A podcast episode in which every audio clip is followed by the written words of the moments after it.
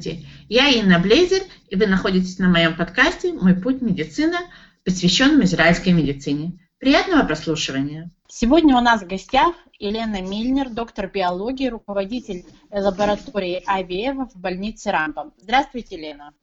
Здравствуйте, Инна. Во-первых, я очень рада приветствовать вас.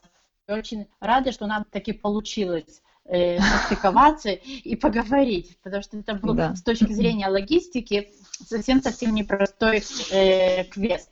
Но э, поскольку мы сейчас начинаем раз, наш разговор, мой первый традиционный вопрос – как вы оказались на том месте профессиональном, на котором вы сейчас находитесь? Почему именно биология? Почему именно IVF? Это вообще очень интересный э, рассказ, и я его немножко сокращу. Мне всегда очень нравилась биология. Мне было всегда интересно знать, как э, все развивается, как все работает, особенно у нас в организме. Когда я заканчивала третью степень э, по биологии, я, в общем-то, не знала, чем я дальше хочу заниматься. То есть я думала идти в академию или не идти в академию, или ну, в общем, дальнейший профессиональный мой путь мне был э, совсем не ясен, но к тому времени я немножко столкнулась с IVF, узнала, что это такое и с чем это связано, и мне было, эта тема мне была очень-очень интересна. В конце третьей степени я совершенно случайно у нас на факультете увидела объявление, что в одну из больниц здесь э, в Афоле требуется эмбриолог в лаборатории IVF. Я очень обрадовалась, конечно, и тут же побежала туда работать.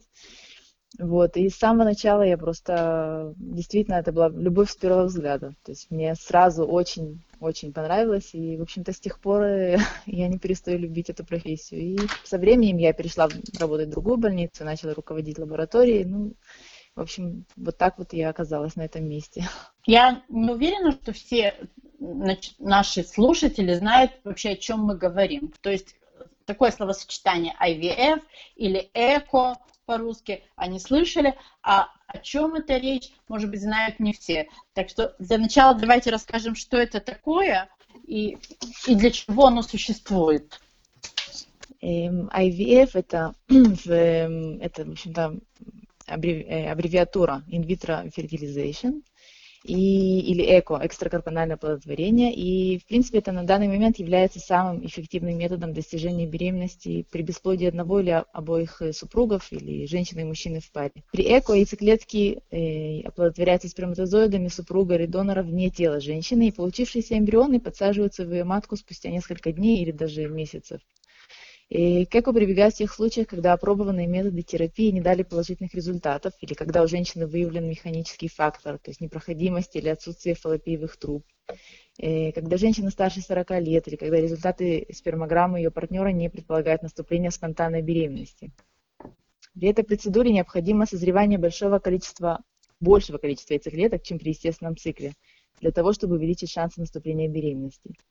И для этого женщине, даже если у нее не выявлено нарушение менструального цикла, назначают гормональную стимуляцию. И э, оптимальное количество яйцеклеток для удачной процедуры э, это между 8 яйцеклетками и 15, и гормональная стимуляция позволяет достиг, достигнуть этого количества при нормальном резерве яичников. То есть я потом, может быть, объясню, что это значит. Э, метод стимуляции, измерение уровня гормонов в крови, регулярное отслеживание роста фолликулов и слизистой матки позволяет назначить оптимальное время для забора зрелых яйцеклеток и предотвратить преждевременную овуляцию. И за 35-36 часов до, до предполагаемого часа забора яйцеклеток женщина принимает препарат, который стимулирует окончательное созревание яйцеклеток. Сама, э, сам забор яйцеклеток производится оперативно под общим наркозом. Тогда гинеколог при помощи э, трансвагинального УЗИ специальной иглы делает пункцию фолликула. Жидкость, содержащая яйцеклетки, которые затем передаются в лаборатории. В общем-то, это уже начинается здесь наша работа. И яйцеклетки очищаются от фолликулярной жидкости и крови и помещаются в питательную среду. Забор яйцеклеток является амбулаторной процедурой и занимает примерно 20-30 минут в зависимости от количества фолликулов. И не делается никаких разрезов, на теле не остается никаких рубцов. В общем-то, в дальнейшем мы культивируем эмбрионы, мы отслеживаем их рост, их развитие и выбираем самые наилучшие, по нашему э, профессиональному мнению, эмбрионы и подсаживаем их пациентки в количестве от одного до двух, очень редко подсаживаем больше двух эмбрионов и, в общем-то, ждем мы проверки крови на беременность. В общем-то, это, в общем, краткое описание самой процедуры. Мы можем сделать из этого вывод, что IVF – это способ лечения бесплодия, причем это может быть бесплодие как причина бесплодия может быть как женщина, так и мужчина. IVF – это э, такая работа команды, то есть есть часть работы, которая делает работы в кавычках, да, которую делает гинеколог, да. И часть работы, которая делает э, лаборатория. В общем-то, важно очень понять на данный момент, что ЭКО или IVF это не является способом лечения. Мы здесь ничего не лечим. Все эти способы лечения, которые можно было применить, они э, применяются врачом до назначения ЭКО. Только если лечение okay. не привело к желаемым результатам, прибегают к этой э, процедуре. В принципе, ЭКО это способ обхода так сказать, являющихся каких-то проблем, приводящих к бесплодию. Это случается часто? Часто прибегают к этому методу? Эм, довольно часто, да. В принципе, сейчас считается, что около 15% пар сталкиваются с проблемой бесплодия. В Израиле каждый год, на, скажем так, на 2015 год было сделано 42 тысячи процедур ЭКО. И 5% всех детей, рожденным, рожденных в том году, просто у меня есть статистика, самая последняя за 2015 год, 5% всех детей, рожденных в том году, они были зачаты с помощью экстракорпонального, экстракорпонального корпорального оплодотворения. Говорят, что Израиль это такая это страна, где эко развито больше, может быть, чем в других местах, что здесь делается самое большое количество эко на душу населения, и что все новейшие технологии, которые связаны с этим, с этой процедурой, они есть в Израиле. Вы, конечно же, бываете на различных симпозиумах, говорите с коллегами из других стран. Это действительно так?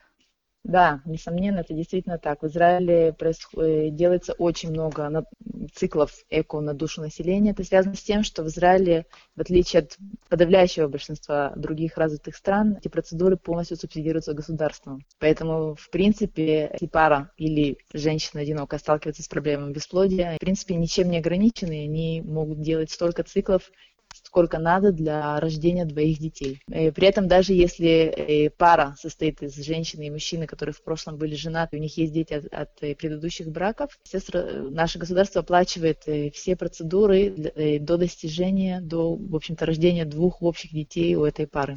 Да, это поэтому, конечно же, у, у израильских врачей и эмбриологов есть огромный опыт, то есть они, а, вот такой объем работы, как есть у нас, он действительно, действительно огромный. Есть очень большой опыт. В принципе, то, что я хотела сказать, что врачи, врачи-репродуктологи, эмбриологи в Израиле, э, они очень э, квалифицированы, то есть э, многие из них являются буквально специалистами мирового уровня, и многие новейшие методики впервые применяются именно в Израиле. В общем, можно сказать, что Израиль, да, находится на передовой репродуктивной медицины, это действительно так. Очень приятно слышать. Я знаю, что и туристы к нам приезжают из других стран, да. чтобы пройти эту процедуру. Насколько эффективна эта процедура, да? Вот как, какой шанс на успех? Э, смотрите, шансы на успех э, ЭКО очень сильно отличаются э, в зависимости от причин, которые привели к бесплодию. То есть для каждой пары этот шанс, он будет совершенно другим. И, конечно же, это зависит от квалификации врача, от квалификации э, лаборатории, но, но часто решающим фактором являются э, несколько вещей. Во-первых, э, как я сказала, причина бесплодия, состояние общего здоровья и возраст женщины. Возраст женщины, он является критическим фактором для успешного э, завершения IVF. Поэтому шансы на успех мы считаем успехом э, не только наступления беременности, но и рождения здорового ребенка. Они могут варьироваться от 10 до 50 и даже выше процентов. В среднем э, для женщин до 45 лет средний процент наступления беременности считается около 25-35%. В общем, чем моложе женщина, чем больше ее базальный резерв яйцеклеток в среднем, тем больше эмбрионов хорошего качества мы можем получить, и тем выше шансы на успех. Также шансы зависят от длительности бесплодия супружеской пары. Чем он больше, тем ниже шансы на успешную беременность. И количество перенесенных циклов IVF также влияет на шанс забеременеть. Самый высокий шанс на успешное завершение цикла – это в первую или вторую попытку IVF. У женщины, которая уже была беременна и рожала после ЭКО, шансы на успех более высоки, чем у женщины, которая никогда не была беременна как я сказала, причина бесплодия влияет на шанс удачного эко. По статистике, при мужском факторе бесплодия, то есть когда у нас у мужчины скажем, данные спермограммы его ниже, ниже нормы. При ЭКО шансы на успех, они самые большие. То есть, в принципе, нам, мы можем удачно обойти вот этот вот такой фактор. Употребление алкоголя, курение, индекс массы, который, индекс массы тела, который вне диапазона от 19 до 30, тоже существенно влияет на шанс успешного цикла. То есть, если вы говорите, что чем моложе женщина, тем больше шансов на, на, на успех, и чем э, раньше обратились к врачу, и чем раньше начали, э, тем больше шансов на успех, это ну, из этого можно сделать вывод, да, что как только обнаруживается какая-то проблема, стоит сразу же обращаться. Да, несомненно, потому что, в принципе, бесплодием считается, и супружескую пару считают бесплодной, если беременность у женщины не, наступает в течение года регулярной половой жизни, без использования, естественно, средств контрацепции. При этом у женщины, которая приближается к 40 годам, советуют не ждать даже э, этого года, и после нескольких месяцев, скажем, попыток забеременеть, если ничего не получается, следует советуют обратиться э, как можно скорее к врачу и начать всевозможные проверки, то, чтобы найти э, причину, почему беременность не наступает, и, возможно, начать именно процедуру ЭКО как можно раньше, потому что, да, как я сказала, фактор женского возраста, он решающий. А сколько времени обычно берет с момента обращения к врачу с проблемой и до момента, когда принимается решение о Опять же, это очень сильно зависит от, во-первых, какого возраста, как я уже сказала, женщина и мужчина, во-вторых, э, сколько времени они пытаются забеременеть, какая у них проблема. Например, если у женщины обнаруживается, что проблема механическая, то есть, например, у нее есть какие-то там спайки в фаллопиевых трубах или еще что-то. То есть проблемы, которые можно решить оперативным путем. Естественно, для начала пытаются решить э, эти проблемы, не прибегая к ЭКО. Например, если у женщины гормональный дисбаланс или у, или у мужчины э, данные его спермограммы ниже нормы, и это, да, можно э, решить гормонально или оперативно в некоторых случаях, то сначала пытаются решить это все не прибегая к ЭКО. Через несколько месяцев буквально, опять же, все зависит от, от возраста. То есть чем старше женщина, тем меньше времени мы даем на все вот эти вот методы и способы лечения, как бы консервативные, так сказать. В принципе, я могу сказать, что время, которое требуется от э, обращения которое проходит от обращения к врачу до начала эко, может быть, может быть несколько месяцев. Иногда врач сразу решает послать женщину на, на эко и не ждать, не делать э, других попыток, не пытаться каким-то образом исправить ситуацию, просто потому что он понимает, что эко мы все знаем, это, в принципе, самый эффективный на данный момент метод э, для достижения беременности при существующих проблемах бесплодия. Как говорится, природу да, не обманешь. То есть сегодня, когда замуж выходят позже, когда э, позже начинают рожать детей, все равно возраст женщины, да, эти да. Пресловутые да, биологические мне... часы, они тикают, да, они, тикают. Они, они все равно тикают. Я, мне очень важно донести именно вот этот вот факт до женщин сегодня, потому что многие пребывают в некоторые иллюзии того, что IVF э, или ЭКО это некая магическая такая палочка-выручалочка, Э, к которой можно обратиться в любой момент, да, и она э, сотворит чудеса. Чудеса, конечно же, случаются, но они случаются очень редко. То есть на самом деле ЭКО – это определенный набор медицинских процедур, которые мы делаем. Они действительно помогают забеременеть многим-многим парам, которые не могут забеременеть и никогда не смогут забеременеть естественным путем но это не всегда работает. То есть если у женщины, э, у женщины естественным образом резерв э, яйцеклеток в яичниках сокращается с возрастом, неважно, что она будет делать или не делать, никакая, никакая процедура IVF и никакой самый лучший врач не сможет ей вернуть э, те яйцеклетки, которых уже просто нет, или которые некачественные, или в которых произошли какие-то хромозомальные изменения. И поэтому я всегда, то есть я воспользуюсь этой возможностью, я скажу женщинам, что если вы хотите э, иметь детей, э, начните заниматься этим вопросом как можно раньше. Не откладывайте это на поздние 30 лет или за 40 лет. Конечно же, случаются естественные беременности и в 38, и даже в 42 и 3, но э, шанс забеременеть в этом возрасте и, естественно, и с помощью ЭКО они гораздо-гораздо ниже. Насколько ЭКО – это травматичная, опасная процедура? Какие есть у нее побочные действия? Насколько они опасны? Процедура, процедура, которая связана с эко, считается одной из наиболее безопасных. Тем не менее, есть, конечно же, некоторые шансы на осложнение. Они связаны э, самой операции. То есть пункция яичников, она происходит оперативно, она происходит под, под э, полным наркозом. В принципе, как я сказала, нет никаких разрезов, потому что это происходит через влагалище, но тем не менее могут быть в очень-очень редких случаях могут быть э, кровотечения, могут быть воспаления. Это опять же происходит в единичных э, процентах случаев, но тем не менее надо знать, что как при, при любой операции всегда существует шанс на осложнение.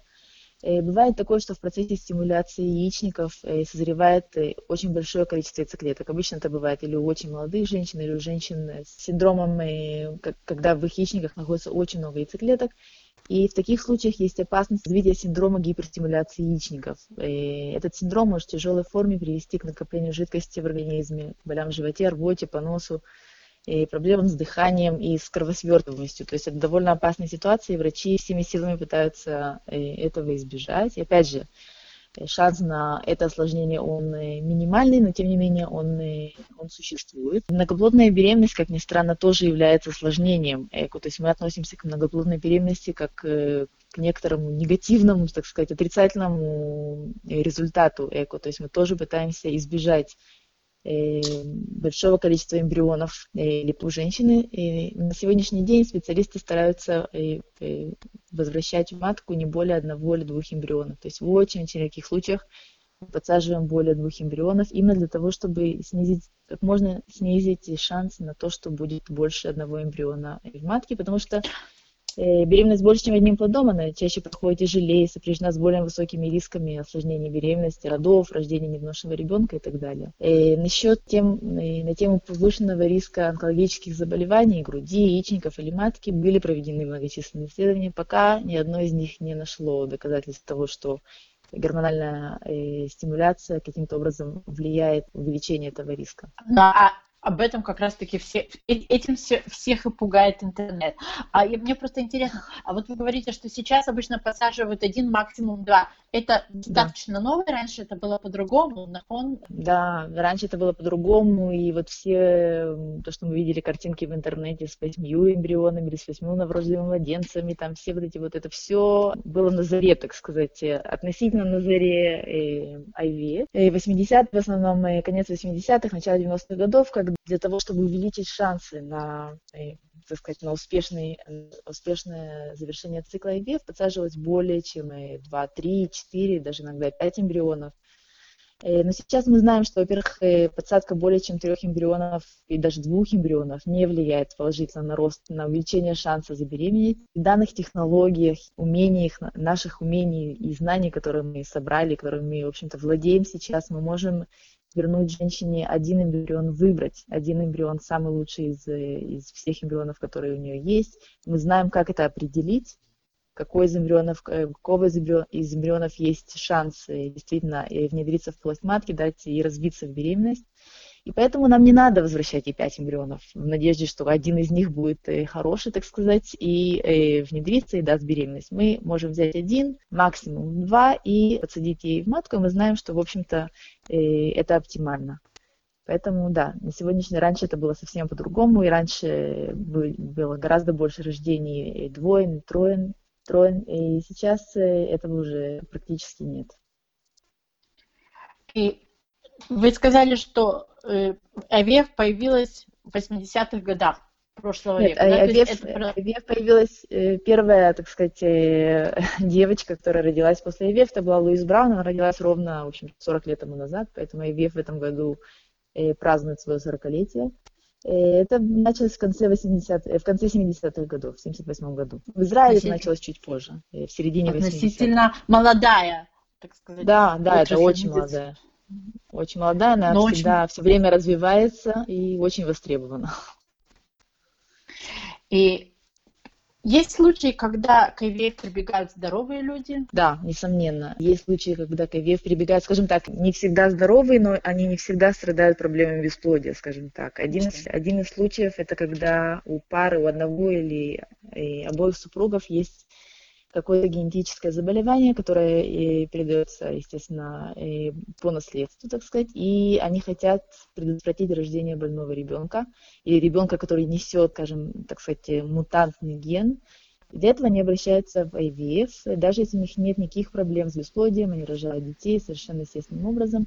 Для этого женщине, женщины проходят весь этот цикл IVF, извлекаются яйцеклетки, мы берем у мужчины сперматозоиды, делаем экстракорпоральное оплодотворение. У каждого эмбриона в возрасте от 3 до 5 дней мы забираем один или два или больше э, бластомеров. Бластомер – это клетка эмбрионов. И э, посылаем на проверку в генетическую лабораторию. Там проверяют генетический материал каждого конкретного эмбриона, решают, является ли он носителем э, определенной мутации, той мутации, которую мы ищем. И из всех этих эмбрионов, естественно, мы, получаем, мы выбираем тот эмбрион, который здоров и который правильно развивается, и подсаживаем его в тело женщины.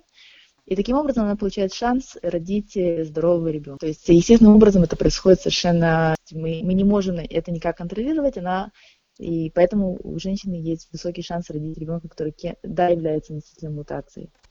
И другой пример, когда к IVF обращаются, например, люди которые, в принципе, не страдают бесплодием, это одинокие женщины, которые, у которых нет партнера и они хотят забеременеть. Тогда они обращаются к, к помощи экстракорпорального оплодотворения, то есть они или делают э, инсеминацию со спермой донора, или э, делают IVF, то есть полностью извлекаются яйцеклетки, оплодотворяются спермой донора, и э, полученные эмбрионы возвращаются в полость матки. Также к нам обращаются, естественно, гомосексуальные пары, лесбиянки и гомосексуалисты, то есть они естественным образом не могут родить ребенка, поэтому они обращаются или к помощи доноров спермы или яйцеклеток и помощи суррогатных, матерей. Это все, естественно, должно производиться экстракорпора, э, экстракорпорально, поэтому они, да, обращаются к нашей помощи. А случается, когда паре есть однополые дети, и они хотят ребенка другого пола, и они обращаются для этого к вашим услугам. В принципе, в Израиле запрещено выбирать пол ребенка.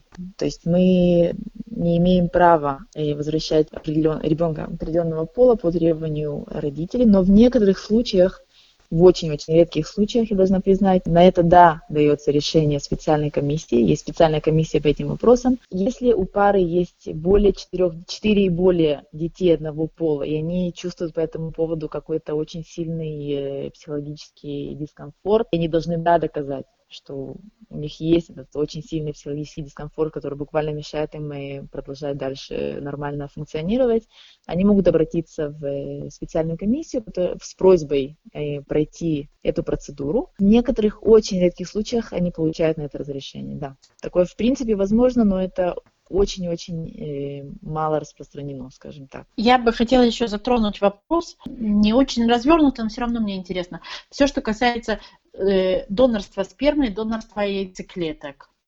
Да. Насколько это в Израиле проблематично? В Израиле это не, в общем-то, не особо проблематично. То есть к услугам э, донорской спермы прибегают очень много, причем из разных совершенно слоев населения, включая ортодоксальных евреев, мусульман и христиан. И, в общем-то, это, в принципе, больших проблем с этим не существует. Некоторые проблемы существуют с донорством яйцеклеток. В общем-то, в 2010 году был принят в Израиле закон, который разрешает донорство яйцеклеток. Но в Израиле очень тяжело найти подходящих доноров. В основном потому, что в Израиле э, это связано с религией, в общем, во многом. Из-за того, что э, религия или национальность, она передается от матери. Необходимо, чтобы донор, донорская яйцеклетка была от женщины, которая является идентичной по национальности той женщине, которая будет как бы этой яйцеклеткой пользоваться, скажем так. И в Израиле из-за того, что существует огромное количество различных э, национальностей, это очень, этого очень тяжело достигнуть. Поэтому многие обращаются э, к донорству яйцеклеток за границей. Например, э, в частных клиниках э, привозят яйцеклетки доноров э, из, в основном это из Восточной Европы, то есть там э, Чехия, Россия, Украина.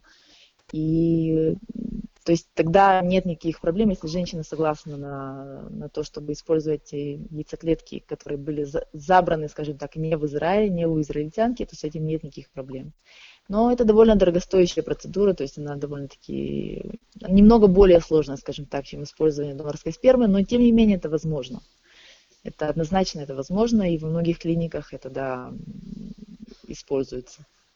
Обычно я заканчиваю э, наш разговор тем, что прошу гостя дать какие-то типы для наших слушателей.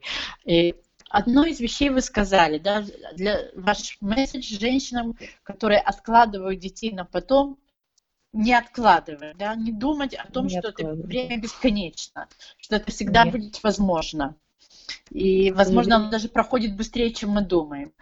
Что да. еще вы бы хотели сказать нашим слушательницам? Во-первых, я хочу э, подчеркнуть, это не было здесь упомянуто, но очень важно э, рассказать. Раньше считалось, что проблема бесплодия – это исключительно женская проблема. На самом деле это совсем не так. Примерно в половине случаев это проблема мужская. Поэтому к нам приходят пары, в которых, у которых в половине случаев проблема может быть или от женщины, или от мужчины, или общая, или проблема, которая явля... э, находится у них обоих. Поэтому, э, если есть какие-то трудности э, забеременеть, то женщина не должна винить себя. Она вообще, в принципе, здесь не должно быть э, чувства вины, хотя оно очень часто возникает. В принципе, вся эта тема э, бесплодия, она очень-очень эм, так сказать, эмоционально заряжена. То есть тут есть очень много разных отрицательных чувств, которые э, и женщины чувствуют, и мужчины чувствуют и так далее. Эта проблема может быть э, любого фактора, и главное, здесь не то, никто виноват или кто является причиной этой проблемы. Главное вовремя обратиться к специалисту, не затягивать и не ждать, как я уже сказала.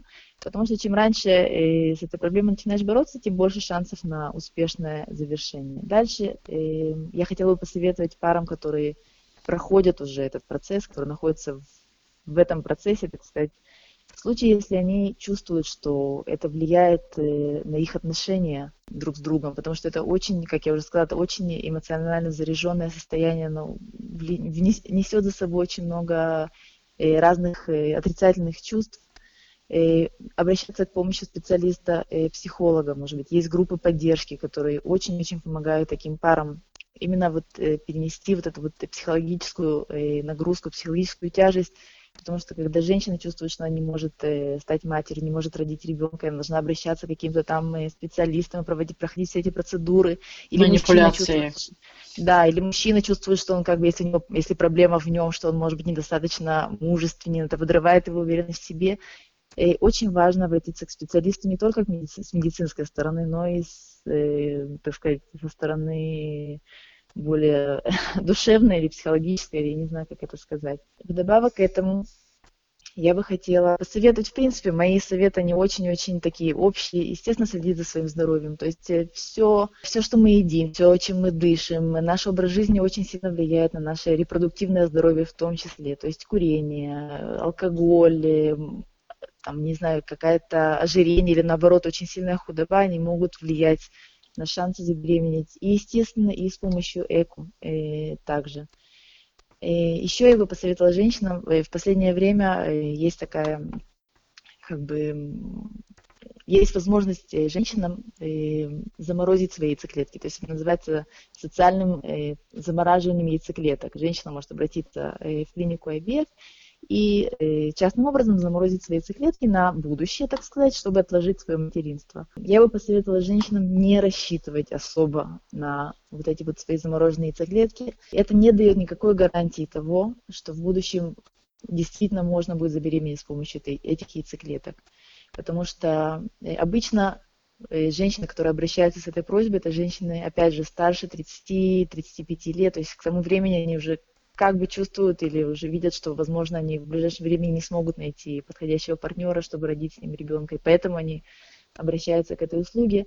Но, в, но к этому возрасту у женщин чаще, часто бывает так, что э, яйцеклетки уже не очень хорошего качества, скажем так. И поэтому те 8 или 10 или 15 яйцеклеток, которые мы заморозим, с большой вероятностью не смогут дать ей беременности. Поэтому я бы не стала, скажем так, не стала бы советовать женщинам надеяться на вот этот вот э, на запасенный резерв и откладывать э, э, как бы естественную беременность на очень долгое время. Я бы, да, советовала женщинам попытаться забеременеть как можно раньше, даже если они не нашли подходящего партнера, если они чувствуют, что не хотят ребенка и могут его вырастить, э, да, родить ребенка. Не, не откладывать это на потом, не э, надеяться на замороженные яйцеклетки. Это тоже очень важно было мне сказать, потому что немногие женщины это понимают. Но часто э, приходят женщины, мы там замораживаем какое-то количество яйцеклеток. Женщине, к примеру, там 38 лет, 39 лет, у нее, к примеру, есть 8 замороженных яйцеклеток, и она говорит, правда же, у меня потом может быть 8 детей. Это неправда. И очень хорошо, и очень большим успехом будет, если из этих 8 яйцеклеток получится хотя бы один ребенок.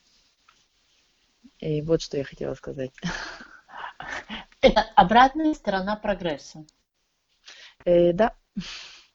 Да. То есть ничего нет бесплатного, да, ничего, никаких... Э... Естественно, мы за все платим, да. Лена, большое спасибо за разговор. Было мне очень интересно и мне познавательно. Я надеюсь, не только мне. И я очень надеюсь, что наш разговор кому-то поможет. Я тоже очень хотела бы надеяться. Спасибо, что были с нами. Вы можете прослушать э, все э, части моего подкаста «Мой путь медицина» на страничке Фейсбука под тем же самым названием, а также на страничках в социальных э, сетях Одноклассники ВКонтакте тоже под названием «Мой путь медицина». Ну и, безусловно, в ваших аппликациях под названием нашего э, подкаста. Спасибо. До новых встреч.